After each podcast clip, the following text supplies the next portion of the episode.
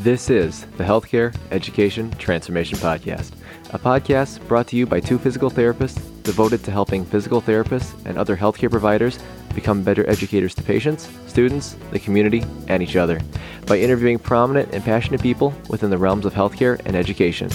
The Healthcare Education Transformation Podcast is intended literally for educational and entertainment purposes only. No clinical decision making should be based on only one source, and therefore this podcast should not be used as personal medical advice. While care has been taken to ensure accuracy, occasionally mistakes and factual errors can be present, as we are only human. This is our journey on the road to becoming better educators, so get ready with your pen and paper as class is about to begin. Hey, everybody, welcome to another episode of the Healthcare Education Transformation Podcast. I'm Brandon Powen, and I am, as always, joined by my fellow co host, F. Scott Fio. And today we have a very special guest joining us on a unique topic that has not really been featured too much in the PT podcast world, in which we will be focusing on swimming.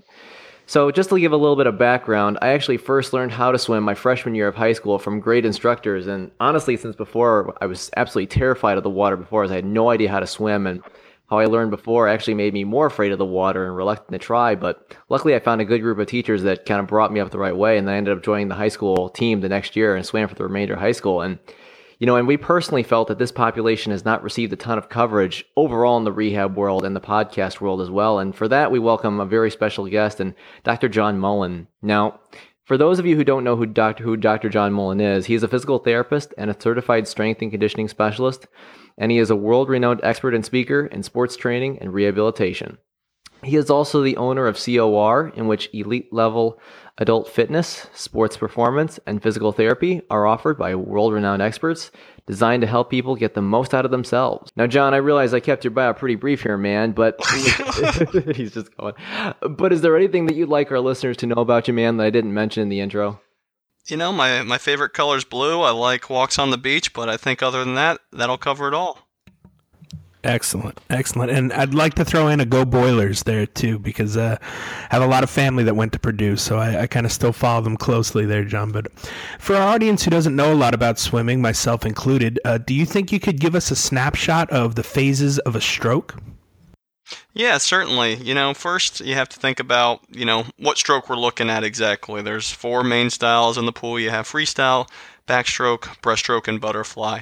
When most people are trying to break down a stroke or thinking of swimming, they're thinking of freestyle or front crawl if you're really from anywhere other than the United States. So the different phases we have is when the athlete is entering the water. So we have the initial entry, that's when the fingertips are entering the water. Then after the initial entry, they're coming through into the early catch as the hand is coming and pulling through the water, getting close to the eye level. You have the mid catch as the hand is you know perpendicular to the bottom of the pool or almost right underneath um, the eyes. Then you have the late catch as the hand is sweeping back getting ready for the exit. So the hand is approaching you know the hip or the thigh. You have the exit as that hand does exit the water. Then you have early recovery when the hand's just starting to do that kind of circular motion as the hand is out of the water and behind the person. The mid recovery as that elbow is high on the recovery, and then the late recovery, or you get back into that initial entry, and that's pretty much the phase of the arm stroking cycle for freestyle. Um, obviously, there's the legs that are involved too. Um, you know, the leg patterns and all that don't have as much specifics as the arm patterns or as much, you know, um, common nomenclature, but you pretty much have a down kick and an up kick where the down kick, the leg's going down, the up kick is the leg is going up, and that's about as far as kicking's been classified in freestyle, which is probably could use a little bit more um, specifics in all honesty. Yeah, and even so, just as a former swimmer too, just leaving the differences between that, the breaststroke kick and the butterfly kick, and to me, I've just been. It took me so much time to actually develop the motor control for butterfly, so I thought that was thought that was interesting, and I feel I still probably feel don't have it down all the way, to be honest with you. But John, from your experience as a swimmer and from treating a lot of swimmers, uh, what do you see? And what if you know the data as well, or what are some of the most common injuries or reasons that a swimmer needs rehab, and and and does that vary by stroke that you've noticed? Yeah, it does vary slightly by stroke. Um, however, the predominant injury in the sport of swimming is at the shoulders. Um, it's about 80 to 90% of swimmers will have shoulder pain throughout their career, and about 60% will have a specific or classified injury. Um, and it's really a volume issue. You know, swimmers are taking millions of strokes throughout just one season. They're also working against resistance, and sometimes they're swimming with poor technique and almost doing a you know Neer test over and over if they're pulling incorrectly through the water. So that leads to a lot of tendinopathies, tendinoses, and not many, you know, big acute injuries at the shoulder, but once again, it's that accumulation and overuse. Outside of the shoulder, the low back is, you know, the next common spot for injuries. There is um, a lot of arching that can occur, especially in butterfly, like you were saying. You know, it's a technical and difficult stroke. So if an athlete is breathing too high, they're going to really, you know, go into a lot of lumbar extension over and over and over in that stroke, and that can go ahead and you know cause more low back pain. Also, you're doing flip turns, which is also known as tumble turns. Once again, putting more stress, potentially causing disc issues and stress there. Um, as far as you know, what strokes can cause or increase other areas of for you know other stresses and injuries, the knees and the hips are really isolated to mostly breaststroke swimmers. Um, breaststroke, also known as you know um, frog stroke, as some people say, it requires a lot of knee bending and rotation. Um, that rotation occurs mostly at the hip, but it does occur at the knee as well and can lead to a lot of medial knee pain. So, issues where you might be getting um, some issues with the MCL, the medial meniscus, and, and things like that you know, outside of those body parts, you know, you can get, you know, hip um, impingements from breaststroke as well. Also, there can be neck issues that can occur due to the rotational element of breathing in freestyle. Um, but those are really the main injuries and spots that occur in swimming. And once again, almost all of them are from the overuse nature of the sport. Yeah, John, based on your experience and the research out there, are you seeing much as far as coaches and therapists teaching swimmers for injury reduction? I know wellness and prevention is really starting to be a big theme lately, so I'd like to know what you see out there as far as uh, injury prevention or injury reduction. Yeah, I think coaches are starting to come around little by little, and as more research gets out there, luckily swimming there is a okay amount of research. Most of the most of it is done overseas, not in America, but they are starting to research things. I was with a group down in Portugal, and we were working on you know injury prevention protocols and how effective it was. So you know, it's starting to become, like I said, more common. Coaches are starting to hear about it more. And unfortunately, I don't think therapists are doing a good job leading this way and getting out there to these teams. But luckily, strength coaches who, you know, can do a lot of help as well. We can all agree on that. They're getting to some of these clubs or there's some apps that are, you know, including injury prevention into the program, and luckily getting away from just band internal and external rotations as the, you know, you know, the ultimate prevention program for swimmers. So it's one of those where swimmers are starting to do more prevention. They've been doing it for a while, and they're finally getting away from just the band internal external rotations, thinking that's going to fix everything, at least the shoulders. Sure. And John, kind of as a follow up to that, just to kind of get your opinion on that and talking about prevention, you know, I granted I realize that this is overall individualized based on the swimmer and many different factors, but, you know, overall, what are the big strategies that are ultimately the most effective for prevention for swimmers specifically that you found to be the most effective uh, based on experience and research?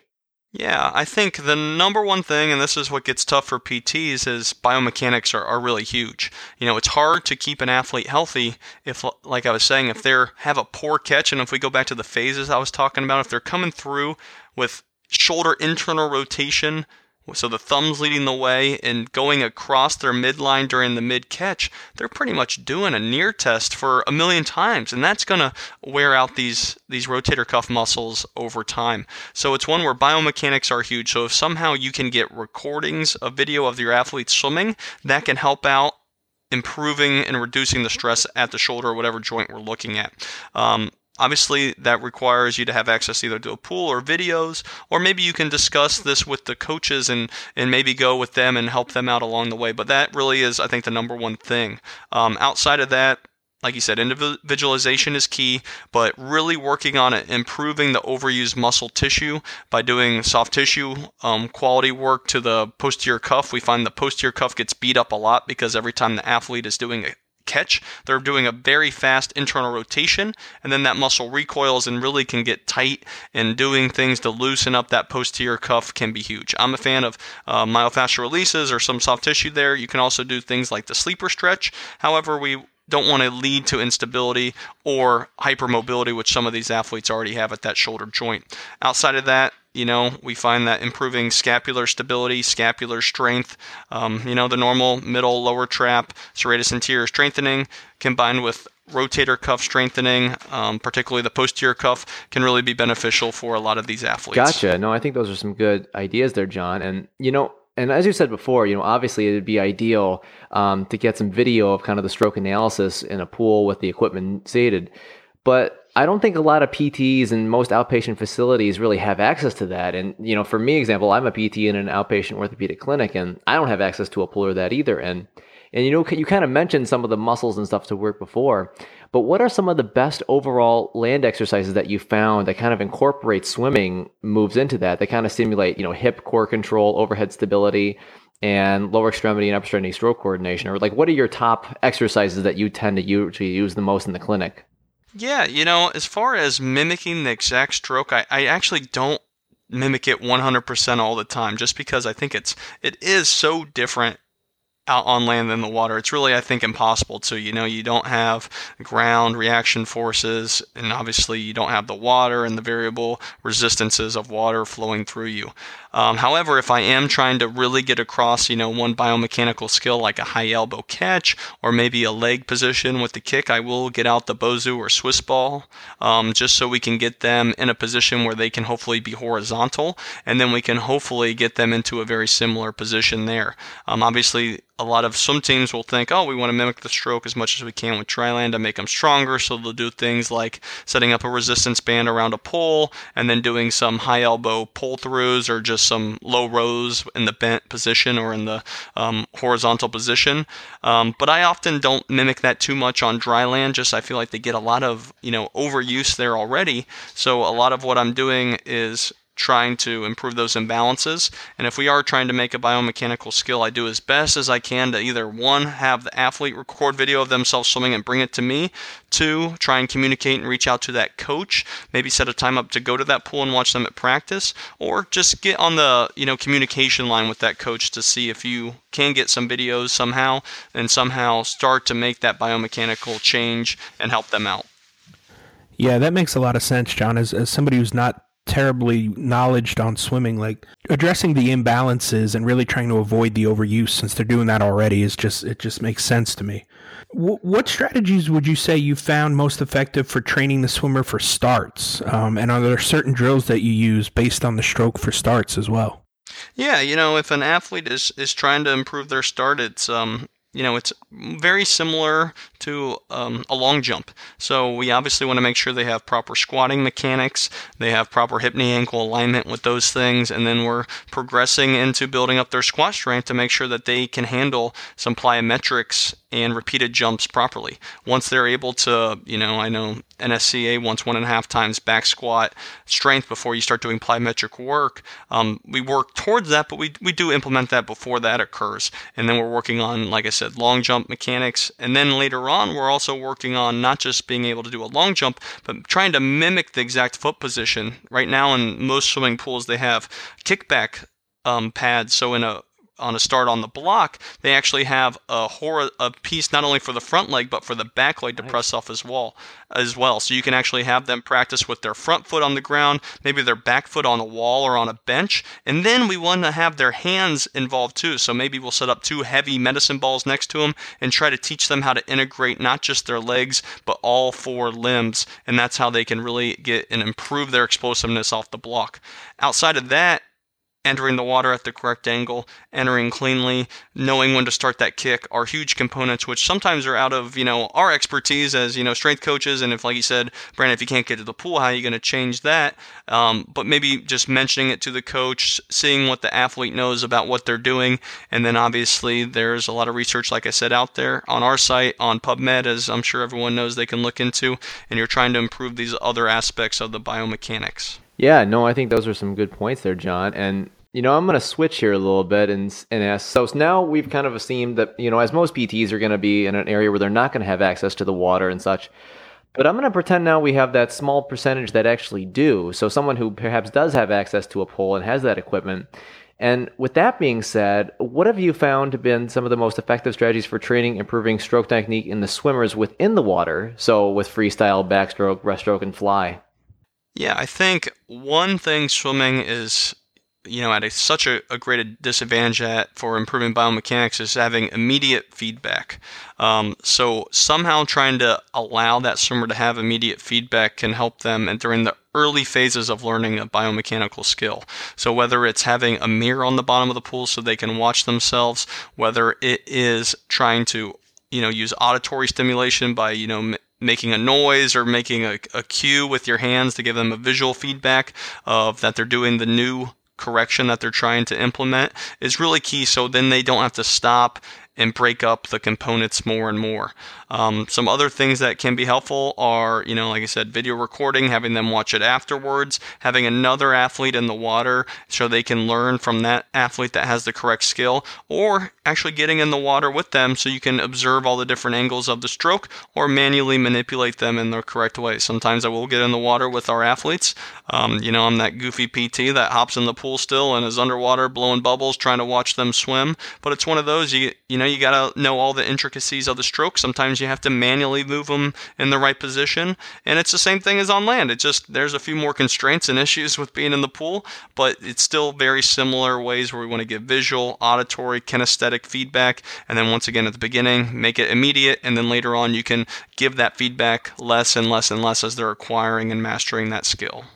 Yeah, so kind of breaking down more portions of, of swimming in general here, but what are some of the most effective training uh, tools that you found for teaching swimmers on their turns? Yeah, um, as far as teaching them on the turns, um, a lot of issues that the athlete will have is that they're one either bobbing too much underwater or they're pausing too much before they initiate the turn.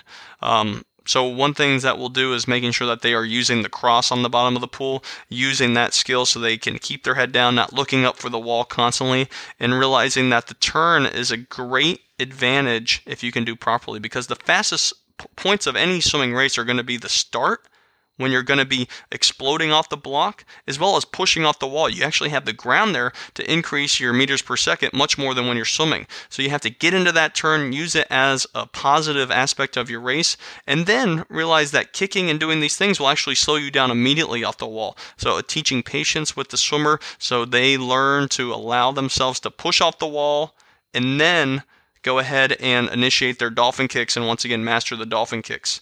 In short course yard swimming, so in the Olympics you have long course swimming, which is a 50 meter pool. United States, most of you know the season for high school, college, it's short course yards, which is called short course swimming. So the turns in short course swimming, because it's only 25 meter, 25 yards, you have even more turns it's even more crucial to be good at underwater dolphin kicks, and I would say the most important thing. So being able to master that is really key. Um, obviously, and if you're doing a backstroke turn, knowing where the flags are, using just once again all the different awarenesses of the pool can just help out a swimmer approach the wall quickly, be aggressive with it, and carry that speed off the wall. So, John, you know, those are some really good points. And, you know, now that we've kind of gone through turns for kind of all of these different strokes, I got to ask what are some of the most common errors that you see regarding finishes? And what strategies have you found to be most effective for training the swimmer to kind of improve and hones one finish at the end of the race? Yeah, so when uh, you know the most common errors for swimmers when they are finishing into the wall is either looking up or breathing into the wall. Um, oftentimes, swimmers you know kind of lose their position in the pool, or they're just not able to think clearly due to fatigue, so they aren't you know concentrating on the main goal, which is to finish as quickly as possible to the wall. So the best strategy is just to kind of keep the head down, making sure that they're focusing on the black line at the bottom of the pool so their neck is in a nice neutral position, and then to try and limit that air as much or as best as possible at the end. You know, one of the top swimmers right now, Caeleb Dressel in short course yard swimming, will actually do a no breather on his last 25 on the 100 fly. And I think that is, you know, a remarkable skill that not everyone can do but I think we can learn from him and just how much maintaining a neutral head position can help reduce drag so you can finish as quickly as possible to the wall for the achieving the best time. Yeah, no, that's a good point. And I got to be honest, man, as soon as you said that, that sounds brutal. Oh yeah, definitely. I mean, like I said, not not for everyone to say the least, but it's one of those where, you know, once you're at that level and you're able to, you know, maintain and realize that you can do some of these things and stay calm during it, as we all know, the body can do pretty amazing things. And as far as, you know, holding one's breath, we are usually much more capable than what we realize, or we can do much more than what we know. But obviously, you have to progress into that. So, you know, if you're a young swimmer or someone that's not used to holding your breath at the end, just try and go, you know, three, four strokes out without taking a breath at the end and then try to, you know, elongate that and go more and more as you practice and become better at that skill. Yeah, no, that's a really good point, John. And you know, something I got to ask then, kind of with that. So I know there's a lot of uh, these good tips that, of course, we need to keep in mind for a swimmer, especially as they're ending the race and they're fatigued and they want to get there as quick as possible to get the fastest time. Um, but what are some drills that you would recommend besides what you've mentioned before, kind of that could be practiced within the pool that kind of help simulate proper finishes? Yeah, you know, as as far as drills, I'm not sure if there's really that many that a swimmer can do other than just really trying to make sure every finish no matter if you're going easy during warm up, cooling down at the end, or during your main set, is just practicing holding that breath at the end and finishing and trying to attack that wall. Um, this will not only you know condition you to be able to hold your breath for a little bit at the end, but it will also help you hone in that stroke rate and that stroke length at, length at the end. Most of us remember that Michael Phelps butterfly event where he was against um, the Serbia's uh, Milorad Cavic, and Cavic started to lift his head up a little bit at the wall, and Phelps was able to drive strong into the wall and finish first for one of his many golds. And I think not having the the proper training and knowing your exact stroke count and having the perfect finish, so finishing with the perfect stroke length, is what really led to Phelps being able to take that title. Combined with Mr. Cavic lifting his head up just a little bit at the end, causing that extra drag. So really just making sure every time you're heading into the wall, you're pretending like it's really, you know, your main event or your Olympic race so you can hone in that skill. And we all know practice makes perfect. Yeah, and I think that really brings forth the point again that you know, especially in regards to swimming, um, that you know the starts, turns, and finishes really is where a lot of the action happens in a race. And and John, I'm sure you could go more into that detail, but that's something I was taught in swimming too. That you know, of course, we want to work on stroke, but also working on the starts, turns, and finishes is really what separates most of the top swimmers. At least that's kind of my impression. I don't know if you have anything to say that's different on that. No, I think that's huge, especially in short course yard swimming where you can go 15 meters off the wall with your dolphin kicks. You know, a lot of times races are, are definitely won on those underwater kicks. And, you know, as far as starts and turns go, it's an easy way to make a, a, a, change in speed and to you know really beat your competitors because that's going to be your fastest point in the pool, the start and the turn, you'll have the highest velocity. So if you can really capitalize on that, you're able to carry that speed a little bit more. You'll really start to make some big changes and some big benefits. And like you said, you know, win win a lot of more races. Yeah, no, I think that's a really good point. And now you know, John, I'm going to switch gears now because we've been talking a lot about, you know, pool, short course, long course yards, but I kind of like to switch gears and to kind of go more into the open water and triathlon training and realm of things. And you know, from your perspective, you know, how is open water training different between kind of short course and long course pool training? Yeah, so in open water, you have a few main differences. Obviously, the main one is that you don't have lane lines and you don't have, you know, a, a, black line on the bottom of the pool to help you really know and navigate yourself into where you're going. So, one main thing that you have to keep in mind with open water is that you will have to do some forward sighting, which is more or less lifting your head in the water to look forward to make sure that you're headed on track um, and not adding any extra distance to the race that you're doing. Um, so, learning how to do that safely and quickly is really key. Obviously, when you are breathing and swimming, you're putting your shoulders under stress, and sighting adds even more stress to the shoulder. So it's really crucial that you are able to do that correctly. But nonetheless, it is an important task that you need to achieve. Um, another thing with open water that you need to learn how to deal with is obviously waves that occur obviously um, there are different realms of open water. You can be in you know a lake where there's not many waves or you can be out in the ocean but nonetheless you will be dealing with more waves than that you'll have in the pool where the lane lines are eating some of the waves up. So learning how to deal with those extra waves in the water not letting them disrupt your stroke or if you get an extra wave and more water goes in your mouth learning how to deal with that calmly and not freak out and you know start to have issues with breathing or concerns of losing your breath at all yeah, I think those are a lot of good points there. And, you know, John, I'm going to ask you a question here because, you know, I don't really see too many triathlon athletes much at all. But uh, when I rarely do, a lot of them most commonly see that swimming is their weakest component of all of the three between, you know, biking and the running portions of the triathlon. And I guess my question to you would be: What are some of the what are the most helpful strategies and tips that you would recommend um, to a person who's training for a triathlon in regards to the swimming route that you kind of haven't mentioned already? Yeah, you know, I think like anything, you got to get in the pool and you got to be working on your technique. So a lot of times, triathletes are used to training on their own uh, or not with a coach. And for running and biking, where yeah, there are biomechanical things to address, but most of you have some inherent skill in that already from doing it as a youth, or it's more ingrained in just the human motor programming. In swimming, I really think if you're a novice, you need to find a coach that can help you out to make sure that you are one doing things correctly like having the right body position and the right breathing, and then teaching you how to use those arms and legs as a unit and not, you know, working extra hard to not get anywhere further. Because in triathlon training and triathlons in general you just need to get through that swim with maintaining energy and maintaining your position.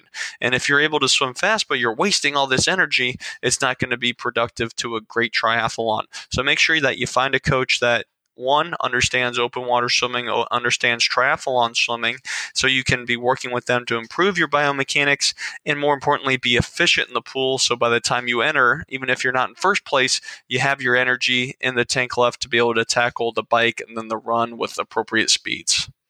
Yeah, I know that's a really good point. Making sure you're kind of training efficiently and effectively with the right biomechanics and such, so you really kind of conserve energy to save for lack of a better word, the gas for the rest of the race. That's a really good point. That's something I've even learned too from running myself because I've definitely made a few errors when I've gone all out the first two mile, first mile or two of the 5K, and then the last mile I'm absolutely dying. So it's it's a very true statement. So I couldn't agree more on that. And and you know, John, I'd like to go to back a little bit and talk about something that was mentioned before in, in regards to prevention.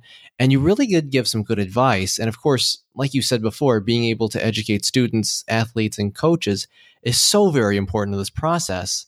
But I'd like to kind of target a different audience now. And, I, and I'd like to know what, in your opinion, is the most effective way to educate the masses and the community on prevention related to swimming related injuries?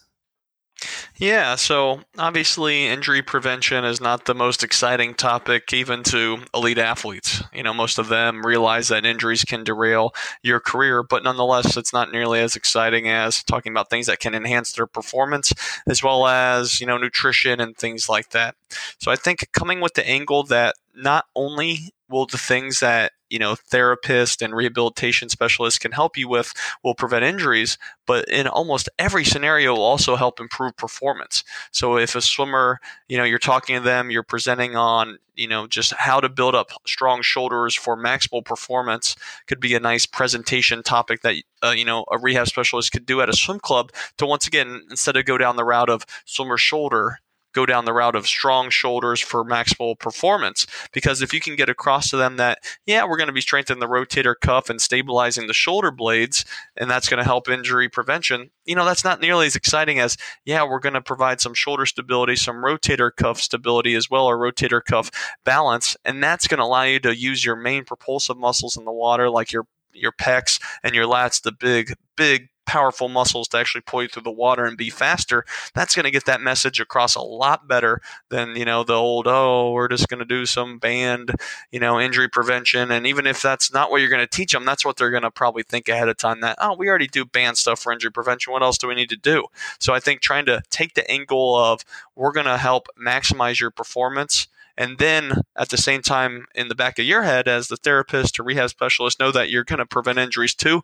That's the best way to, I think, get in the door. And then once you're in the door, just opening up and continuing the lines of communication with the coach. They know that you're not going to be someone that's going to say, oh, you have, you know, a two out of 10 pain, well, just take six weeks off of the pool training and you'll be fine. Instead, you know, you're that therapist or the rehab specialist that says, okay, you have two out of 10. Well, let's, you know, remove the paddles and make these few modifications, but still get to practice, still stay in shape, and let's get this pain, you know, improved while you are maintaining your, your pool swimming skills as well. Yeah, no, I think that's a really important message. And I think that's something that works kind of for any athlete in general, because you're right. Prevention does seem to be a term that usually most athletes tend to kind of roll their eyes with. Um, but it's true that I and I agree that you know really putting it in perspective to what's important for them, and this is going to help them perform better. This is going to help them jump further, run faster, swim faster, whatever the case may be, is so much more powerful than us saying the word prevention, which is unfortunate, but it, I, I, agree that that's kind of the truth in this day and age. Yeah, definitely. And if you are going to be at the team, I mean, it depends who your audience is. If you're talking to parents, if you're talking to coaches, if you're talking to middle school, high school athletes, but, you know, let's, I mean, we can look at, you know, American football. I mean, all these athletes, they know how bad concussions are, but, you know, if you ask them during the game or they're going through concussion protocol, they don't want to do it okay? Because they know they want to be out there they want to be doing their sport and that's what's fun to them and that's what for them you know gets them paid obviously. But as far as the middle school high school athletes you have to be able to angle it and that you know this is going to get you doing the things better that you like that you enjoy and that's hopefully going to get those ears opening up a little for what you have to say then but also down the line. Yeah no that's great john and you know, and John, I'm going to kind of ask you kind of a random question here. Um, you know, what are some of the most important lessons that you've learned from treating and coaching swimmers over the years? Yeah, I think like you know, swimmers are, are like most athletes in that if you're able to speak their lingo, if you are able to understand, you know, their sport and their sporting demands, they're much more receptive. So the more and more I work with swimmers, the more I realize how much they appreciate you um, or just me just being able to talk the, the swimming talk, to be able to talk the swimming lingo, and showing some interest within it. You know, we we've had other therapists here and other trainers at our staff, you know, go to swim meets and go to swim practice, and some of them have a football background. But just doing those little things goes such a long way, and I think swimming is a, a sport where obviously it's not in the main culture like you know football or soccer or baseball so if you don't have that knowledge it's okay but you just have to put a little effort in, get out there, show that you're trying to learn, and you can really get on a much better rapport with the patients, the parents, and the coaches, especially. Yeah, no, I think that's great, John. And, you know, and thank you so much for you know all the content that you really provided to us today because i think i've definitely learned a lot of new things and i frankly wish i knew a lot of this when i was a swimmer back in the day because i feel like i would have not sucked so much. But but for, but for but for that matter, you know, we like to end each episode with this final question because we're so curious to everyone's thoughts. And and the question is, if you could change one aspect of healthcare education, um, whether that be DPT or other healthcare provider related, which aspect would you change, and how would you change it? Well, I think that's uh, that's a great question and a, a, pretty complex one or a pretty deep question.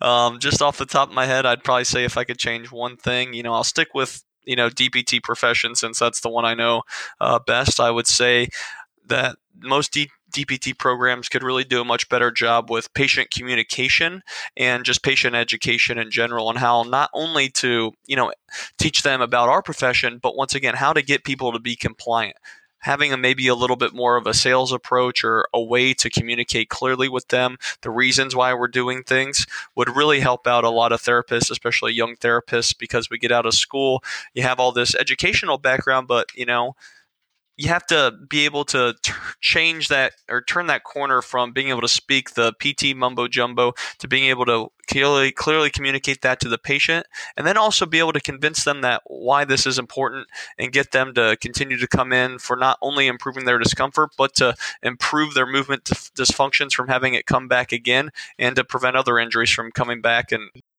that should be something that's learned more in the clinical experience realm or something that should be taught a little bit more on the academic side or maybe a little bit of both? Yeah probably a little bit of both. I think obviously you know putting it all in the clinicals is tough because you get so many different clinical experiences and different mindsets behind it.